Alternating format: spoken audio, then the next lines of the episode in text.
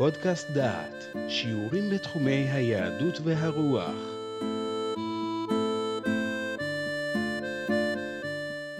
יהושע, פרק י' שמש בגבעון דום. נתחיל ברקע הצבאי של הפרק. פרק י' שבספר יהושע כולל תיאור של כיבוש דרום הארץ. מפת המלחמה נראית עכשיו כך: עם ישראל שולט על כיס הכולל את המחצית הדרומית של הירדן, בין ים כנרת לים המלח. בצד מערב הצליחו להגיע עד גב ההר, כמחצית הדרך שבין הירדן לים התיכון. יש פה כיס שהוא מפריד בין מלכי הצפון למלכי הדרום, ומאפשר ליהושע לכבוש את הדרום ואחר כך את הצפון. הגבעונים הנמצאים קצת דרומה לבית אל ולעי, קרובים לקו הכיבוש הישראלי, הם נכנעים וכורתים ברית. פעולה זו מפחידה מאוד את יושבי הארץ, שכן ברית נפרדת של ערים עם ישראל, תחליש את יכולת הלחימה של יושבי כנען. ולכן נוצרת קואליציה של ערים היוצאות למלחמה, לא על יהושע, אלא על יושבי גבעון. בפרק י' מתוארת המלחמה שהכריזו מלכי ירושלים, חברון, ירמות, לכיש ועגלון על, חב... על גבעון. ערים אלה נמצאות מדרום לשטח הכיבוש הישראלי. בפרק זה נלמד על המלחמה שהכריזו מלכי חמש הערים האלה על גבעון ועל העזרה שהושיט להם יהושע. נקרא תחילה את תיאור המלחמה. וישלח אדוני צדק מלך ירושלים אל הוהם מלך חברון, ואל פירעם מלך ירמות, ואל יפיע מלך לכיש, ואל דביר מלך עגלון, לאמור. עלו אלי ועזרוני ונקה את גבעון, כי השלימה את יהושע ואת בני ישראל. ויאספו ויעלו חמשת מלכי האמורי. מלך ירושלים, מלך חברון, מלך ירמות, מלך לכיש, מלך עגלון, הם וכל מחניהם, ויחנו על גבעון, וילחמו עליה. וישלחו אבני אנשי גבעון אל יהושע אל המחנה הגלגלה, לאמור, אל טרף ידך מעבדיך, עלה אלינו מהרה והושיע לנו ועוזרנו, כי נקבצו אלינו כל מלכי האמורי, יושבי ההר. ויעל יהושע מן הגלגל הוא וכל עם המלחמה עמו וכל גיבורי החי. עכשיו יהושע צריך לממש את הברית שקראת עם הגבעונים. יהושע נמצא בגלגל. הגלגל היא בבקעת יריחו. יהושע עולה במסע מלחמה מהיר מגלגל לגבעון. גבעון נמצאת צפונית לירושלים, ובמסע לילי יהושע מוליך את הצבא עשרים קילומטר בדרך הרים ובעלייה תלולה של אלף מטרים. עם שחר יהושע מתקיף. ההתקפה מצליחה, ומלכי האמורי נסוגים לצד מערב, לכיוון בית חורון. הנסיגה הופכת להיות מנוסה, וכך מתארים הפסוקים. ויבוא עליהם יהושע פתאום, כל הלילה עלה מן הגלגל, ויהומם אדוני לפני ישראל, ויקם מכה גדולה בגבעון. וירדפם דרך מעלה בית חורון, ויקם עד עזיקה ועד מקידה. אז ידבר יהושע על אדוני ביום תת אדוני את האמורי לפני בני ישראל, ויאמר לעיני ישראל, שמש בגבעון דום, וירח בעמק איילון. וידום השמש, וירח עמד, עד יקום גוי אויביו, הלא היא כתובה. על ספר הישר, ויעמוד השמש בחצי השמיים, ולא אץ לבוא, כיום תמים. ולא היה כיום ההוא לפניו ואחריו לשמוע אדוני בכל איש כי אדוני נלחם לישראל.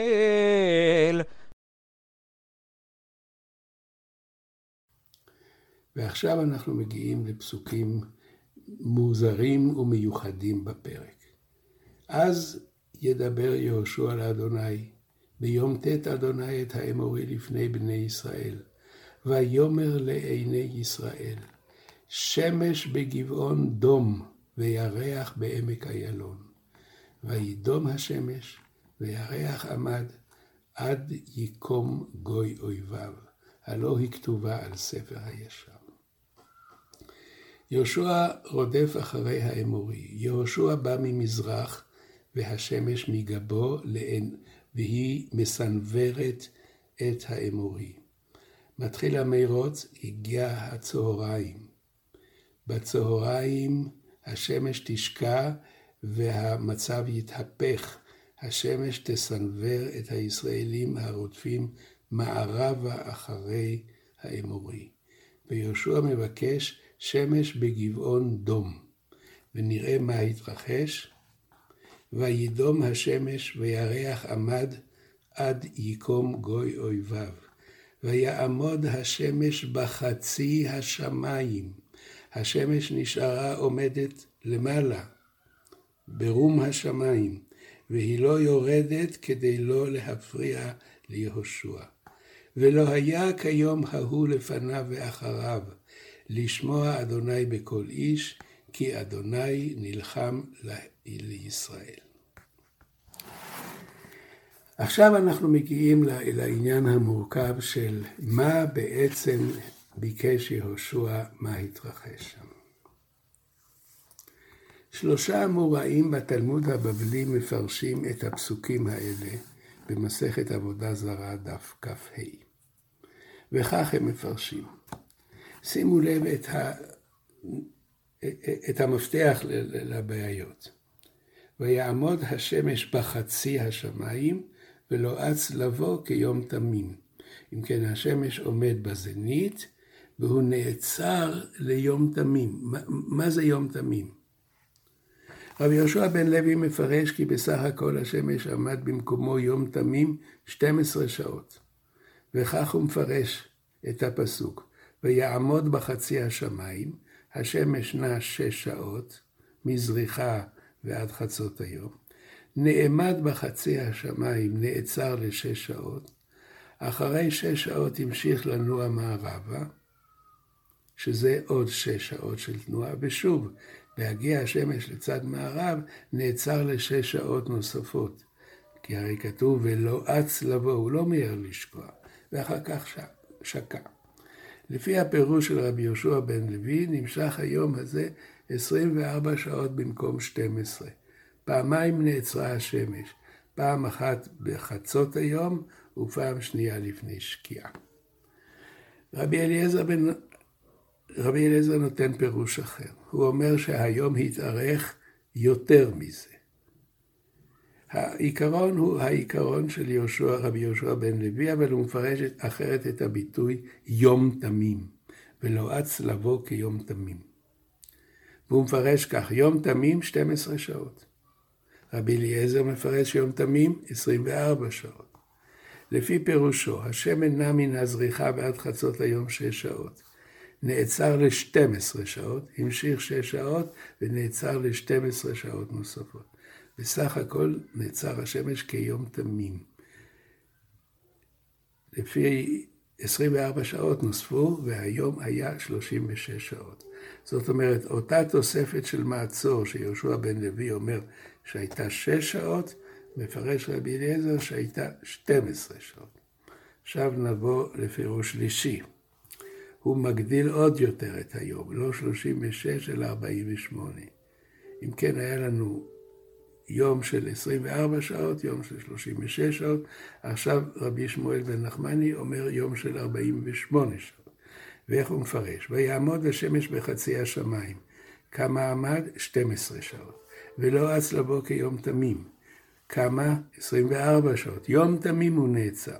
לפי זה אורך היום היה 6 שעות עד הצהריים, 12 שעות של עמידה. 6 שעות עד הערב, 24 שעות לפני שקיעה. שלושת הפירושים מפרשים פסוק קשה. שלושת החכמים מנסחים, מפרשים פסוק שניסוחו אינו ברור. ויעמוד השמש בחצי השמיים, ולא אץ לבוא כיום תמים. כל אחד מהמפרשים מבין כי השמש נעצר בשעה 12, וכל אחד מבין כי השמש נעצר שוב לפני שקיעה. הם חלוקים כמה שעות ארכה העצירה, 6, 12 או 24.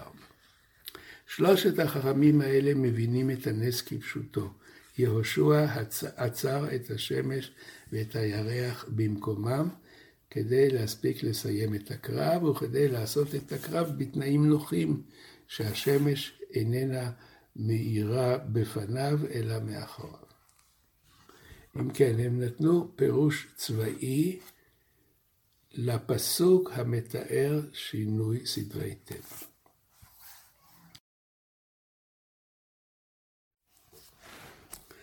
אנחנו נגדיר עכשיו מהו נס כדי להבין את התיאור של מעמד השמש והירח באמצע היום. נפתח את הדיון בדבריו של רבי ירמיה במדרש רבה, והוא אומר דברים אלה: אני ידיי נטו שמיים וכל צבאם ציוויתי, זה פסוק בישעיהו. מסביר רבי ירמיה, ציוויתי את הים שיקרא, ציוויתי את הירדן, את השמש ואת הירח שיעמדו לפני יהושע, ציוויתי את האש שלא יזיק לחנניה, מישאל ועזריה, ציוויתי את האריות שלא יזיקו לדניאל, ציוויתי את הדג שיקיא את יונה. אם כן, רבי ירמיה נותן עכשיו הרחבה למשמעות של חוקי הטבע. הוא אומר, אני ידיי נטו שמיים בכל צבאי ציוויתי. אומר הקדוש ברוך הוא, אני יצרתי את חוקי הטבע. אבל בתוך חוקי הטבע אני נתתי איזה שהן הוראות של פריצה החוצה, הוראות של היוצא מן הכלל, כל מיני exceptions. ואני עשיתי את זה כך. ציוויתי את הים שהוא, שהוא יעמוד בדרכו. אבל ציוויתי את הים שהוא ייקרא לפני בני ישראל כאשר הם יצאו ממצרים. ציוויתי את השמש ואת הירח שיעמדו לפני יהושע. ציוויתי את האש שלא תזיק לחנניה. זאת אומרת, כל הניסים הקיימים בעולם הם חלק מן החוק. החוק אומר שלמים יש התנהגות כך וכך, אבל החוק אומר שיש גם זמן מיוחד שהתהליך הוא שונה, ואז הים פתאום מתנהג אחרת. רבי ירמיה רואה את הנס כמין פריצה מסדרי הטבע, אבל הפריצה הזאת מתוכננת מראש. הרי אין שום דבר מוזר בכך שקרח נמס באפס מעלות וזהב נמס ב-1064 מעלות. אותו דבר, אין, אין דבר מוזר שהמים נשפכים, ובשלב מסוים הם פתאום מקבלים תכונה אחרת.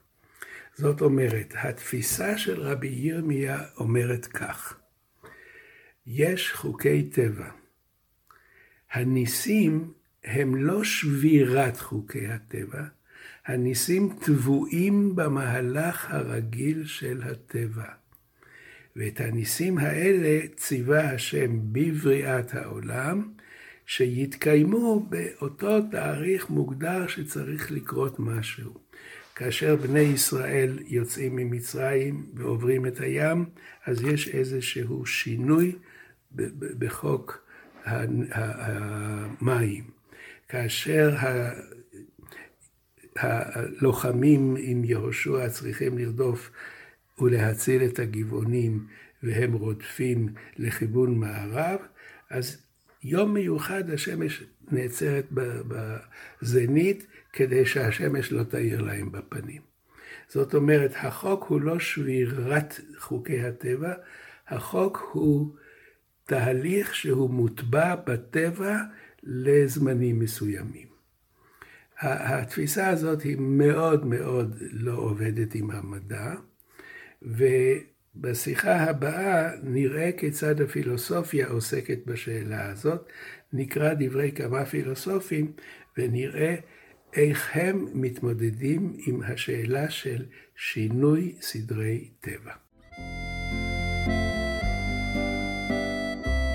שמעתם שיעור מתוך קורס על ספר יהושע מאת פרופסור יהודה אייזנברג.